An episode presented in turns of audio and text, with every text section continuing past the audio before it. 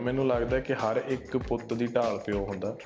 ਅਮ, ਜੇ ਤੁਹਾਨੂੰ ਕੋਈ ਨਾਕੇ ਤੇ ਰੋਕ ਲੇ ਤਾਂ ਵੀ, ਥਾਣੇ ਜਾਣਾ ਪੈ ਜੇ ਤਾਂ ਵੀ ਕੁਝ ਲੈਣਾ ਹੋਵੇ ਤਾਂ ਵੀ, ਬਾਹਰ ਜਾਣਾ ਹੋਵੇ ਤਾਂ ਵੀ, ਮਤਲਬ ਕੁਝ ਵੀ ਕਰਨਾ ਹੋਵੇ, ਹਰ ਬੰਦਾ ਸਭ ਤੋਂ ਪਹਿਲਾਂ ਆਪਦੇ ਘਰੇ ਫੋਨ ਕਰਦਾ। ਇੱਕ ਫਾਦਰ ਹੀ ਹੁੰਦਾ ਜੋ ਆਪਣੀ ਤੁਹਾਡੀ ਆਈ ਵੀ ਆਪਣੇ ਤੇ ਲੈ ਲੈਂਦਾ। ਸੋ ਮੈਨੂੰ ਲੱਗਦਾ ਕਿ, ਅਹ, ਪਿਓ ਸੱਚੀ ਢਾਲ ਹੁੰਦੇ ਨੇ ਪੁੱਤ ਦੀ ਤੇ ਮੇਰੀ ਢਾਲ ਮੇਰੇ ਨਾਲ ਬੈਠੀ ਆ। ਇਹਦੀ ਹੈ ਸੁੱਕੇ ਆਲੂਆਂ ਦੀ ਸਬਜ਼ੀ। ਤੇ ਮੈਨੂੰ ਉਹ ਵੀ ਪਸੰਦ ਹੈ। ਸੋ ਜਦ ਇਹ ਬਣਾਉਂਦਾ ਤੇ ਮੈਂ ਵਿੱਚੋਂ ਵੀ ਛੱਕ ਜਾਂਦਾ, ਸੋ ਡਬਲ ਸਵਾਦ ਲੈ। ਪਰ ਮੈਨੂੰ ਪਕੌੜੇ ਦੀ ਸਬਜ਼ੀ ਬਿਲਕੁਲ ਨਹੀਂ ਪਸੰਦ ਇਹ ਲੈ ਕੇ ਵੀ ਅੰਮ੍ਰਿਤਸਰੋਂ ਆਉਂਦੇ ਆ। ਮੈਨੂੰ ਤਾਂ ਨਹੀਂ ਪਸੰਦ, ਮੈਨੂੰ ਲੱਗਦਾ ਇਹ ਤਾਂ ਮੈਂ ਕੱਚੇ ਖਾ ਜਾਣਾ, ਹਨਾ? ਮੈਨੂੰ ਤਾਂ ਇਹ ਸਬਜ਼ੀ ਨਾ ਚੰਗੀ ਤਰ੍ਹਾਂ ਸੌਫਟ ਹੋਏ ਨੇ, ਨਾ ਚੰਗੀ ਤਰ੍ਹਾਂ। ਮੈਂ ਬੋਲੂੰਗਾ ਤਾਂ ਮੈਨੂੰ ਗਾਲਾਂ ਪੈ ਜਾਣਗੀਆਂ ਹੁਣ ਵੀ। ਪਰ ਰੋਟੀ ਰੋਟੀ ਖਾਣ ਵੇਲੇ ਵੀ ਗੰਦ ਮੰਦ ਗੰਦੀ ਗੱਲ ਕਰ ਦੋ ਨਾ। ਤੇ ਉਹਨਾਂ ਨੂੰ ਮੈਨੂੰ ਐ ਹੋ ਜਾਂਦਾ ਬੱਤ ਆ ਜਾਂਦਾ ਇਹਨਾਂ ਨੂੰ। ਤੇ ਰੋਟੀ ਖਾਣ ਵੇਲੇ ਨਹੀਂ ਕੋਈ ਗੰਦੀ ਗੱਲ ਕਰਨੀ। ਪਰ ਅਸੀਂ ਹਮੇਸ਼ਾ ਕਰਦੇ ਹਾਂ, ਬਹੁਤ ਸਵਾਦ ਆਉਂਦਾ ਤਾਂ ਕਰਕੇ। ਵਾਲ ਡਾਈ ਹੋ ਗਏ। ਉਹ ਦੋ ਦੋ ਮਹੀਨੇ ਬਾਅਦ ਮੇਰਾ ਵਿਆਹ ਸੀਗਾ। ਤੇ ਦਾੜੀ ਤਾਂ ਡੈਡੀ ਦੇ ਆ ਗਈ ਵਾਪਸ ਚਿੱਟੀ ਵਾਲ ਕਾਲੇ ਸਾਰੀ ਜ਼ਿੰਦਗੀ ਲਈ ਵਿਆਹ ਦੇ ਆ ਫੋਟੋਆਂ 'ਚ ਡੈਡੀ ਦੇ ਵਾਲ ਕਾਲੇ ਨੇ।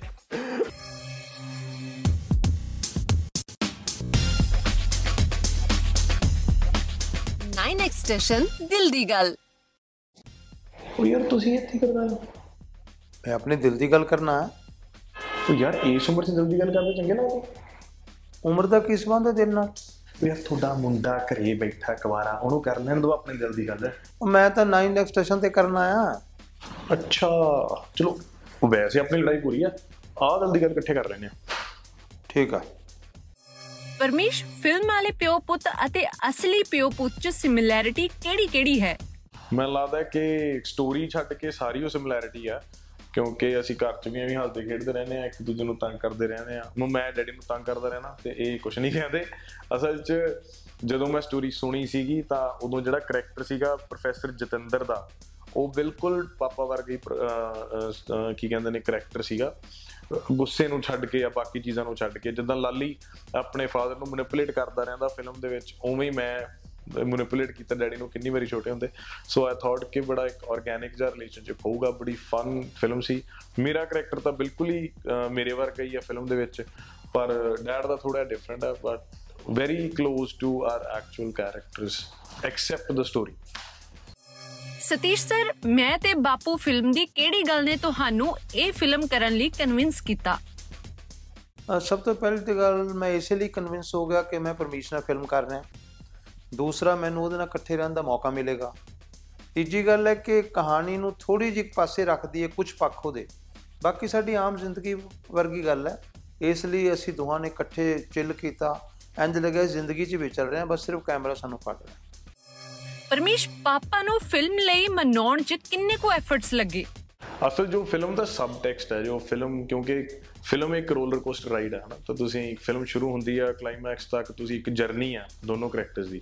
ਬੜੀ ਫਨ ਐਂਟਰਟੇਨਿੰਗ ਜਰਨੀ ਹੈ ਪਰ ਉਹਦਾ ਜੋ ਸਾਰ ਹੈ, ਜੋ ਉਹਦਾ ਸਬ ਟੈਕਸਟ ਹੈ, ਉਹ ਬੜਾ ਇੰਟੈਂਸ ਤੇ ਬੜਾ ਸੀਰੀਅਸ ਤੇ ਬੜਾ ਮੈਚੁਰ ਹੈ। It everything is said in a very light hearted way ਪਰ ਮੈਂ ਚਾਹੁੰਦਾ ਸੀਗਾ ਕਿ ਉਹ ਉਹ ਜਿਹੜਾ ਮੈਸੇਜ ਹੈ, ਉਹ ਬੜਾ ਆਥੈਂਟਿਕਲੀ ਆਰਗੈਨਿਕਲੀ ਕਨਵੇ ਹੋ ਜੇ। ਤਾਂ ਮੈਨੂੰ ਲੱਗਦਾ ਸੀ ਕਿ ਡੈਡ ਊਡ ਫਿਟ ਪਰਫੈਕਟ ਤਾਂ ਇਸ ਕਰਕੇ ਮੈਨੂੰ ਪਤਾ ਸੀ ਕਿਉਂਕਿ ਮੀ ਐਂਡ ਮਾਈ ਫਾਦਰ ਅਸੀਂ ਇੱਕ ਬੜਾ ਪੋਜ਼ਿਟਿਵ ਤੇ ਵਧੀਆ ਹੈਪੀ ਰਿਲੇਸ਼ਨਸ਼ਿਪ ਸ਼ੇਅਰ ਕੀਤਾ। ਐਂਡ ਆਈ ਨਿਊ ਕਿ ਮੈਂ ਬੜਾ ਕੰਫਰਟੇਬਲੀ ਐਕਟ ਕਰ ਸਕੂੰਗਾ ਪਾਪਾ ਨਾਲ, ਜੋ ਅਸੀਂ ਕਰਨਾ ਚਾਹੁੰਦੇ ਹਾਂ। ਹੋ ਸਕਦਾ ਕਿਸੇ ਹੋਰ ਸੀਨੀਅਰ ਐਕਟਰ ਦੇ ਨਾਲ ਮੈਂ ਉਹਨਾਂ ਕੰਫਰਟੇਬਲ ਨਾ ਹੁੰਦਾ ਜਾਂ ਮੇਬੀ ਸਾਡੀ ਉਹ ਨੈਚੁਰਲ ਜਿਹੜੀ ਉਹ ਹੈ ਆਪਣੀ ਟਿਊਨਿੰਗ ਨਾ ਹੁੰਦੀ। ਸੋ ਉਹਦੇ ਲਈ ਕਨਵਿੰਸ ਕਰਨਾ ਔਖਾ ਤਾਂ ਨਹੀਂ ਸੀਗਾ, ਪਰ ਜਦੋਂ ਡੈਡ ਨੂੰ ਸਾਰੀ ਸਟੋਰੀ ਸੁਣਾਈ ਤੇ ਇਹ ਵੀ ਪੂਰੇ excited C I was actually looking forward to the shoot Satish sir ਦੋਵੇਂ ਪੁੱਤ ਪ੍ਰੋਡਿਊਸਰ ਉਤੋਂ ਵੱਡਾ ਪੁੱਤ ਹੀਰੋ ਸੈੱਟ ਤੇ ਕਿੱਦਾਂ ਦਾ ਫੀਲ ਹੋ ਰਿਹਾ ਸੀ? ਅ, ਬੇਟਾ ਸਭ ਤੋਂ ਪਹਿਲੀ ਗੱਲ ਤਾਂ ਇਹੀ ਹੈ ਕਿ ਪਰਮੇਸ਼ ਨਾਲ ਕੰਮ ਕਰਨਾ ਬਹੁਤ ਵਧੀਆ ਸੀ। ਜਿਵੇਂ ਸਟਾਰ ਕਿਡ ਇੰਜੋਏ ਕਰਦੇ ਨੇ ਮੈਂ ਸਟਾਰ ਡੈਡ ਬਣ ਕੇ ਇੰਜੋਏ ਕੀਤਾ। ਦੂਜਾ ਦੋਨੋਂ ਹੀ ਮੁੰਡੇ ਪ੍ਰੋਡਿਊਸਰ ਸੀ ਤੇ ਮੇਰੀ ਕੇਅਰ ਕਰਨ ਵਾਲੇ ਦੋਨੋਂ ਹੀ ਸੀ।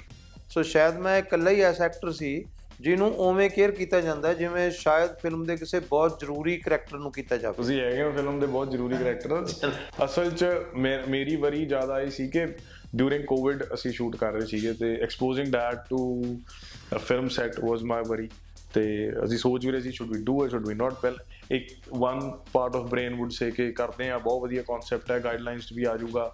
ਕਰ ਲੈਣਾ ਕਿਤੇ ਫਿਰ ਉਹ ਜਿਹੜਾ ਇਮੋਸ਼ਨਲ ਸਾਈਡ ਸੀਗੀ ਸਾਨੂੰ ਅਸੀਂ ਯਾਰ ਕਰੀਏ ਕਿ ਨਾ ਕਰੀਏ ਇੱਕ ਪਾਪਾ ਦਾ ਸੁਭਾਅ ਇਹੋ ਜਿਹਾ ਜਿਹੜਾ ਉਹ ਬੰਦਾ ਆਉਂਦਾ ਮਿਲਦਾ ਜੱਫੀ ਪਾ ਕੇ ਮਿਲਦੇ ਸੀ। ਤੇ ਇਸ ਤੋਂ ਤਾਂ ਹੱਥ ਵੀ ਨਹੀਂ ਸੀ ਲਾ ਰਹੇ ਕਿਸੇ ਨੂੰ ਸਾਰੇ ਜਾਣੇ ਸਾਨੂੰ ਆਰਡਰਸ ਇਹੋ ਜਿਹੇ ਸੀ। ਪਰ ਡੈਡ ਦਾ ਐਂਥੂਸੀਆਜ਼ਮ ਇੰਨਾ ਜ਼ਿਆਦਾ ਸੀ ਹੀ ਵਾਸ ਸੋ ਪੋਜ਼ਿਟਿਵ ਸੋ ਇਹਨਾਂ ਨੂੰ ਦੇਖ ਕੇ ਅਸੀਂ ਸਾਰੇ ਵੀ ਪੋਜ਼ਿਟਿਵ ਹੋ ਗਏ। So we actually had a lot of fun shooting ਤੇ ਜਿਹੜੀ ਉਹ ਵਰੀ ਸੀਗੀ ਉਹ ਕਿਤੇ ਨਾ ਕਿਤੇ ਘਟ ਗਈ। ਪਰ ਪ੍ਰੋਡਕਸ਼ਨ ਤੋਂ ਕੋਈ ਐਡਾ ਸਾਡਾ ਸੀ ਨਹੀਂ ਅ, ਕੋਈ ਐਡੀ ਕੋਈ ਵਰੀ ਕਿਉਂਕਿ ਮੈਂ ਵੀ ਤੇ Sanjeeda was amazing to work with Sangeeta ma'am was amazing to work with so we had a lot of fun during the shoot even behind cameras we were having a lot of fun Parmesh ਕਹਿੰਦੇ ਆ ਪਿਓ ਪੁੱਤ ਦੀ ਢਾਲ ਹੁੰਦੇ ਆ। ਇਸ ਗੱਲ ਨੂੰ ਤੁਸੀਂ ਕਿੰਨਾ ਕੁ ਮੰਨਦੇ ਹੋ? ਬਿਲਕੁਲ ਯਾਰ ਮੈਨੂੰ ਲੱਗਦਾ ਕਿ ਹਰ ਇੱਕ ਪੁੱਤ ਦੀ ਢਾਲ ਪਿਓ ਹੁੰਦਾ। ਜੇ ਤੁਹਾਨੂੰ ਕੋਈ ਨਾਕੇ ਤੇ ਰੋਕ ਲੇ ਤਾਂ ਵੀ। ਜੇ ਤੁਹਾਨੂੰ ਕੋਈ ਸਕੂਲ ਚ ਟੀਚਰ ਬੁਲਾ ਘੂਰਦੇ ਤਾਂ ਵੀ, ਥਾਣੇ ਜਾਣਾ ਪੈ ਜੇ ਤਾਂ ਵੀ ਕੁਝ ਲੈਣਾ ਹੋਵੇ ਤਾਂ ਵੀ, ਬਾਹਰ ਜਾਣਾ ਹੋਵੇ ਤਾਂ ਵੀ, ਮਤਲਬ ਕੁਝ ਵੀ ਕਰਨਾ ਹੋਵੇ, ਹਰ ਬੰਦਾ ਸਭ ਤੋਂ ਪਹਿਲਾਂ ਆਪਦੇ ਘਰੇ ਫੋਨ ਕਰਦਾ। ਆਪਣੇ ਦੋਸਤੀ ਤੇ ਦੋਸਤ ਬਹੁਤ ਜ਼ਰੂਰੀ ਹੁੰਦੇ ਨੇ, ਪਰ ਕਈ ਵਾਰੀ ਐ ਹੁੰਦਾ ਕਿ ਮੰਨ ਲਓ ਤੁਹਾਡੀ ਲੜਾਈ ਹੋ ਗਈ ਤੇ ਕੁਝ ਬਹੁਤ ਵੱਡਾ ਵਾਪਰ ਗਿਆ, ਤੇ ਕੋਈ ਪਰਚਾ ਹੋ ਗਿਆ ਫੋਰ ਐਗਜ਼ਾਮਪਲ ਤੇ ਉਹ ਮੇਰੇ ਖਿਆਲ 'ਚ 10 ਜਣੇ ਨੇ ਉਹ ਚੋਂ ਪੰਜ ਜਿਹੜੇ ਅਸਲੀ ਓਨੈਸਟ ਦੋਸਤ ਹੁੰਦੇ ਨੇ, ਉਹਨਾਂ ਨੂੰ ਛੱਡ ਕੇ ਲੋਕ ਵੀ ਨਹੀਂ ਰਹਿੰਦੇ। ਪਰ ਇੱਕ ਫਾਦਰ ਹੀ ਹੁੰਦਾ ਜੋ ਆਪਣੀ ਤੁਹਾਡੀ ਆਈ ਵੀ ਆਪਣੇ ਤੇ ਲੈ ਲੈਂਦਾ। ਸੋ ਮੈਨੂੰ ਲੱਗਦਾ ਕਿ ਪਿਓ ਸੱਚੀ ਢਾਲ ਹੁੰਦੇ ਨੇ ਪੁੱਤ ਦੀ ਤੇ ਮੇਰੀ ਢਾਲ ਮੇਰੇ ਨਾਲ ਬੈਠੀ ਆ। ਸਤੀਸ਼ ਸਰ ਜਦੋਂ ਪਰਮੇਸ਼ ਨੇ ਵਿਆਹ ਕਰਨਾ ਸੀ ਤਾਂ ਤੁਹਾਡੇ ਨਾਲ ਗੱਲ ਕਿਸ ਤਰ੍ਹਾਂ ਕੀਤੀ ਸੀ? ਮੇਰੇ ਵੱਲੋਂ ਹਮੇਸ਼ਾ ਹੀ ਹਾਂ ਅਸੀਂ ਇੰਨੇ ਜ਼ਿਆਦਾ ਫਰੈਂਡਲੀ ਆ ਕਿ ਤੁਹਾਡੇ ਤਾਂ ਪ੍ਰੋਗਰਾਮ ਦਾ ਨਾਲ ਦਿਲ ਦੀ ਗੱਲ ਆ ਅਸੀਂ ਦਿਲ ਦੀਆਂ ਗੱਲਾਂ ਹੀ ਕਰ ਰਹੇ ਹਾਂ ਜਦ ਦੇ ਇੱਕ ਦੂਜੇ ਨੂੰ ਮਿਲੇ ਆ ਧਰਤੀ ਤੇ। ਪਰਮੇਸ਼ ਫਿਲਮ 'ਚ ਪਾਪਾ ਨੇ ਗੁੱਸਾ ਬਹੁਤ ਕੀਤਾ। ਅਸਲ 'ਚ ਕਿੰਨਾ ਕੁ ਗੁੱਸਾ ਕਰਦੇ ਨੇ? ਮੈਨੂੰ ਲੱਗਦਾ ਕਿ ਉਹੀ ਸੀਨਾਂ ਦੇ ਰੀਟੇਕ ਹੋਏ ਨੇ ਜਿਸ ਪਾਪਾ ਨੂੰ ਗੁੱਸਾ ਕਰਨਾ ਸੀਗਾ।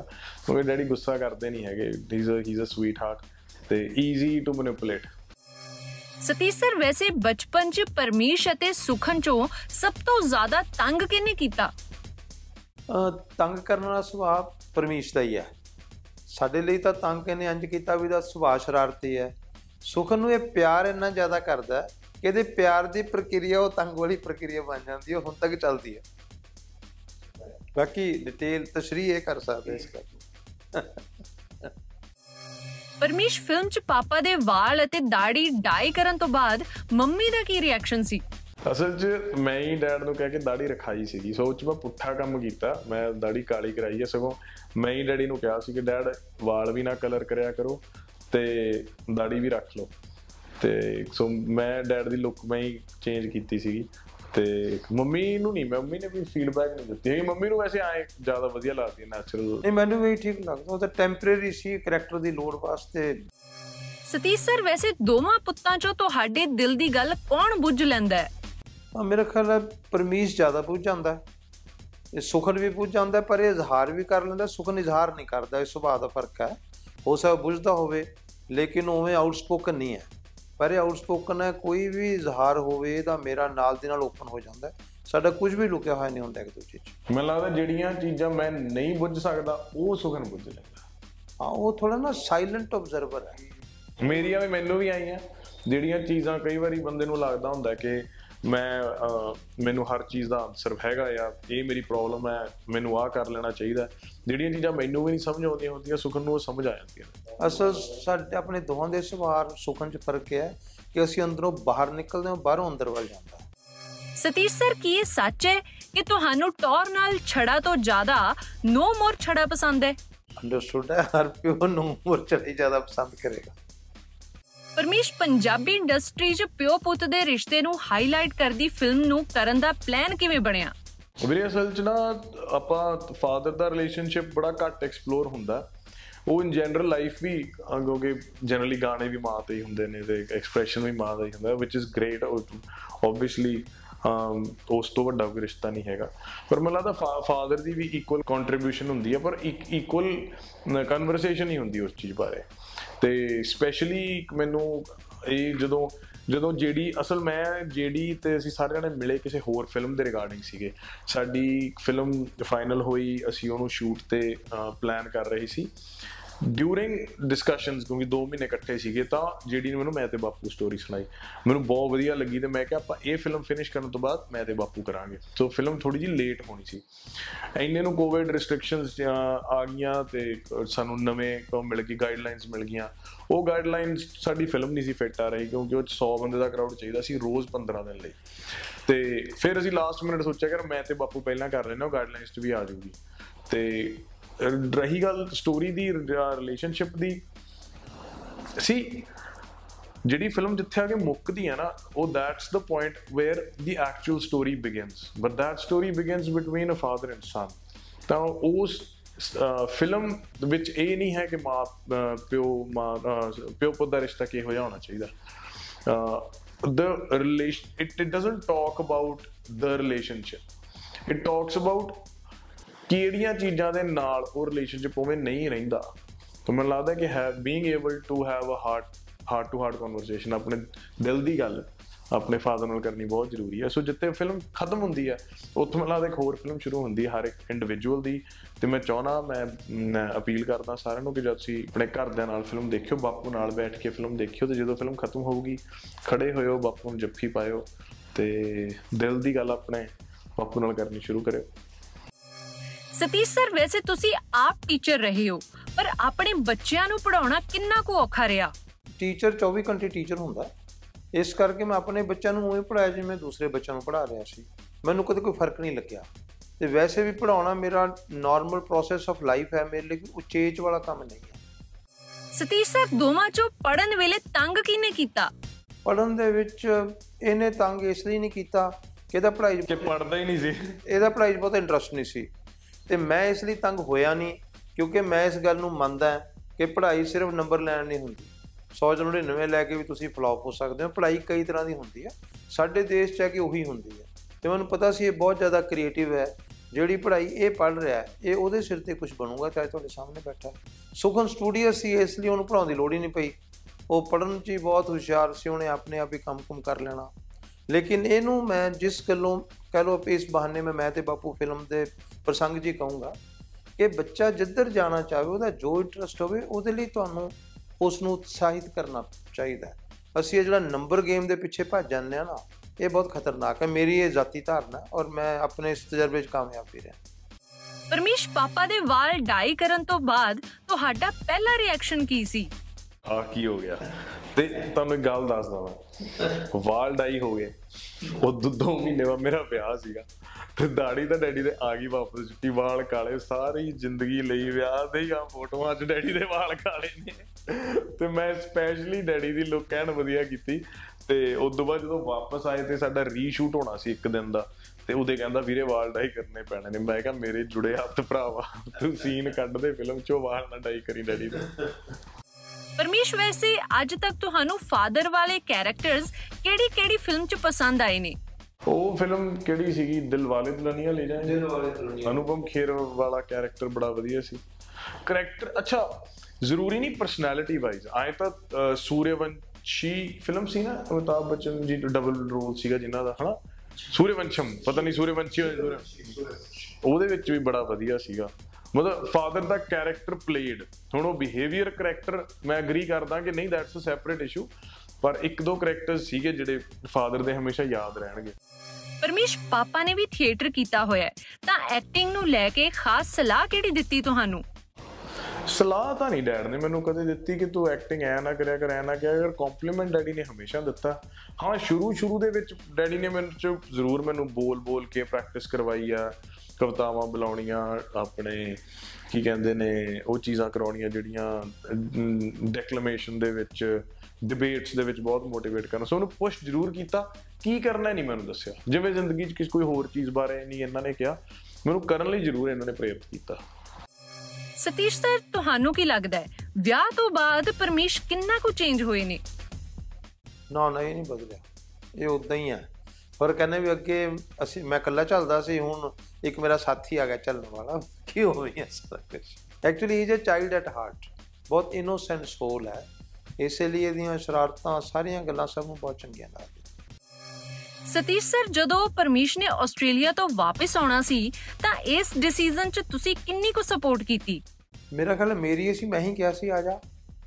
ਬਲਕਿ ਇਹਨੇ ਮੈਨੂੰ ਪੁੱਛਿਆ ਵੀ ਕਿ ਲੋਕ ਤਾਂ ਕਹਿੰਦੇ ਬੱਚਾ ਸੈਟਲ ਹੋ ਗਿਆ। ਤੇ ਤੁਸੀਂ ਕਹਿੰਦੇ ਸਭ ਕੁਝ ਛੱਡ ਕੇ ਆ ਜਾ। ਮੈਂ ਕਿਹਾ ਇੱਕ ਸੈਟਲਮੈਂਟ ਹੁੰਦੀ ਹੈ ਜਿਹੜੀ ਮਰਨ ਤੱਕ ਦੀ ਹੁੰਦੀ ਹੈ। ਇੱਕ ਜੋ ਮਰਨ ਤੋਂ ਬਾਅਦ ਤੱਕ ਰਹਿੰਦੀ ਹੈ ਜਿਉਂਦੀ ਤੇ ਉਹ ਕਲਾਕਾਰ ਲੇਖਕ ਸਾਰਿਆਂ ਦੀ ਸਦੀਆਂ ਤੱਕ ਸੈਟਲਮੈਂਟ ਰਹਿੰਦੀ ਹੈ। ਸੋ ਇਹ ਆਇਆ। ਉਹ ਕੋਈ ਮੈਨੂੰ ਪੂਰਾ ਯਕੀਨ ਸੀ ਕਿ ਮੈਂ ਕੋਈ ਰਿਸਕ ਨਹੀਂ ਲੈ ਰਿਹਾ। ਇਹ ਪ੍ਰੂਵ ਕਰ ਲੂਗਾ ਤੇ ਇਹਨੇ ਜਿੰਨਾ ਅੱਛਾ ਪ੍ਰੂਵ ਕੀਤਾ ਮੇਰਾ ਖਿਆਲ ਹੈ ਰੋਲ ਮਾਡਲ ਫॉर एवरीवन ਅੱਛਾ ਤੁਹਾਡੇ ਦੋਵਾਂ ਦਾ ਫੇਵਰਿਟ ਫੂਡ ਮੇਰਾ ਤਾਂ ਹੈ ਪਕੌੜਿਆਂ ਦੀ ਸਬਜ਼ੀ ਜਿਹੜੇ ਤਲੇ ਹੋਏ ਵੇਸਣ ਦੇ ਪਕੌੜੇ ਹੁੰਦੇ ਨਾ ਉਹ ਮੈਨੂੰ ਬਹੁਤ ਪਸੰਦ ਆ। ਇਹਦਾ ਵੈਸੇ ਮੈਨੂੰ ਪਤਾ ਪਰ ਇਹ ਤੋਂ ਤੁਸੀਂ ਦੱਸ ਦਿਓ। ਇਹਦੀ ਹੈ ਸੁੱਕੇ ਆਲੂਆਂ ਦੀ ਸਬਜ਼ੀ। ਤੇ ਮੈਨੂੰ ਉਹ ਵੀ ਪਸੰਦ ਹੈ। ਸੋ ਜਦ ਇਹ ਬਣਾਉਂਦਾ ਤੇ ਮੈਂ ਵਿੱਚੋਂ ਵੀ ਛੱਕ ਜਾਂਦਾ ਸੋ ਡਬਲ ਸਵਾਦ ਲੈ। ਪਰ ਮੈਨੂੰ ਪਕੌੜੇ ਦੀ ਸਬਜ਼ੀ ਬਿਲਕੁਲ ਨਹੀਂ ਪਸੰਦ ਇਹ ਲੈ ਕੇ ਵੀ ਅੰਮ੍ਰਿਤਸਰੋਂ ਆਉਂਦੇ ਨੇ। ਉੱਥੇ ਜਾ ਕੇ ਉੱਥੇ ਇਹਨਾਂ ਦੇ ਜਿੱਥੇ ਮਾਰਕੀਟ ਆ ਹਮੇਸ਼ਾ ਸਾਡਾ ਕੋਈ ਨਾ ਕੋਈ ਬੰਦਾ ਅੰਮ੍ਰਿਤਸਰ ਅੱਛਾ ਫਿਰ ਉਹ ਪਕੌੜੀਆਂ ਲੈ ਆਇਓ ਉੱਥੋਂ। ਮੈਨੂੰ ਤਾਂ ਨਹੀਂ ਪਸੰਦ ਮੈਨੂੰ ਲੱਗਦਾ ਇਹ ਤਾਂ ਮੈਂ ਕੱਚੇ ਖਾ ਜਾਣਾ ਹਨਾ? ਮੈਨੂੰ ਤਾਂ ਸਬਜ਼ੀ ਨਾ ਚੰਗੀ ਤਰ੍ਹਾਂ ਸੌਫਟ ਹੋਏ ਨੇ ਨਾ ਚੰਗੀ ਤਰ੍ਹਾਂ। ਨਹੀਂ ਅੱਜ ਕੱਲ ਉਹ ਥੋੜੇ ਨਮਕ ਵਾਲੇ ਵੀ ਆਉਂਦੇ ਇਸ ਲਈ ਕੱਚੇ। ਚੰਗਾ ਵਾ ਪਕੌੜੇ ਪਰਮੇਸ਼ ਤੁਹਾਨੂੰ ਕੀ ਲੱਗਦਾ ਹੈ? ਪਾਪਾ ਕਿਹੜੀ ਗੱਲ ਤੋਂ ਬਹੁਤ ਖਿਜਦੇ ਨੇ? ਜਦੋਂ ਕੋਈ ਤੁਸੀਂ ਡਰਟੀ ਜੀ ਫਿਲਥੀ ਜੀ ਗੱਲ ਕਰ ਦੋ ਜਿਵੇਂ ਮੈਂ ਬੋਲੂਗਾ ਤਾਂ ਮੈਨੂੰ ਗਾਲਾਂ ਪੈ ਜਾਣਗੀਆਂ ਹੁਣ ਵੀ ਪਰ ਰੋਟੀ ਰੋਟੀ ਖਾਣ ਵੇਲੇ ਕੋਈ ਗੰਦਮੰਦ ਗੰਦੀ ਗੱਲ ਕਰ ਦੋ ਨਾ ਤੇ ਉਹਨਾਂ ਨੂੰ ਇਹਨਾਂ ਨੂੰ ਐ ਹੋ ਜਾਂਦਾ ਬੱਤ ਆ ਜਾਂਦਾ ਇਹਨਾਂ ਨੂੰ। ਤੇ ਰੋਟੀ ਖਾਣ ਵੇਲੇ ਨਹੀਂ ਕੋਈ ਗੰਦੀ ਗੱਲ ਕਰਨੀ ਪਰ ਅਸੀਂ ਹਮੇਸ਼ਾ ਕਰਦੇ ਹਾਂ ਬਹੁਤ ਸਵਾਦ ਆਉਂਦਾ ਤਾਂ ਕਰਕੇ। ਇੱਕ ਦੋ ਵਾਰੀ ਮੈਨੂੰ ਉਲਟੀ ਵੀ ਤਾਂ ਹੀ ਸਤੀਸ਼ ਸਰ ਤੁਹਾਨੂੰ ਕੀ ਲੱਗਦਾ ਹੈ? ਪਰਮੇਸ਼ ਕਿਹੜੀ ਗੱਲ ਤੋਂ ਸਭ ਤੋਂ ਜ਼ਿਆਦਾ ਖਿਜਦੇ ਨੇ? ਇਹ ਆਈ ਬਸ ਇਹਨੂੰ ਤੁਸੀਂ ਟੋਕ ਦਿਓ ਜਦ ਇਹ ਕੰਮ ਕਰਦਾ ਹੋਵੇ ਜਨੂਨ ਚ ਹੋਵੇ ਫੋਨ ਕਰਦਾ ਹੋਵੇ ਫਿਰ ਸੀ ਇਹਦੇ ਆਲੇ ਦੁਆਲੇ ਭੀ ਭੀ ਕਰੀ ਜਾਵੇ ਕਦੋਂ ਵਿਹਲਾ ਹੋਵੇ ਤੇ ਫਿਰ ਇਹਦੇ ਨਾਲ ਗੱਲ ਕਰੀਏ।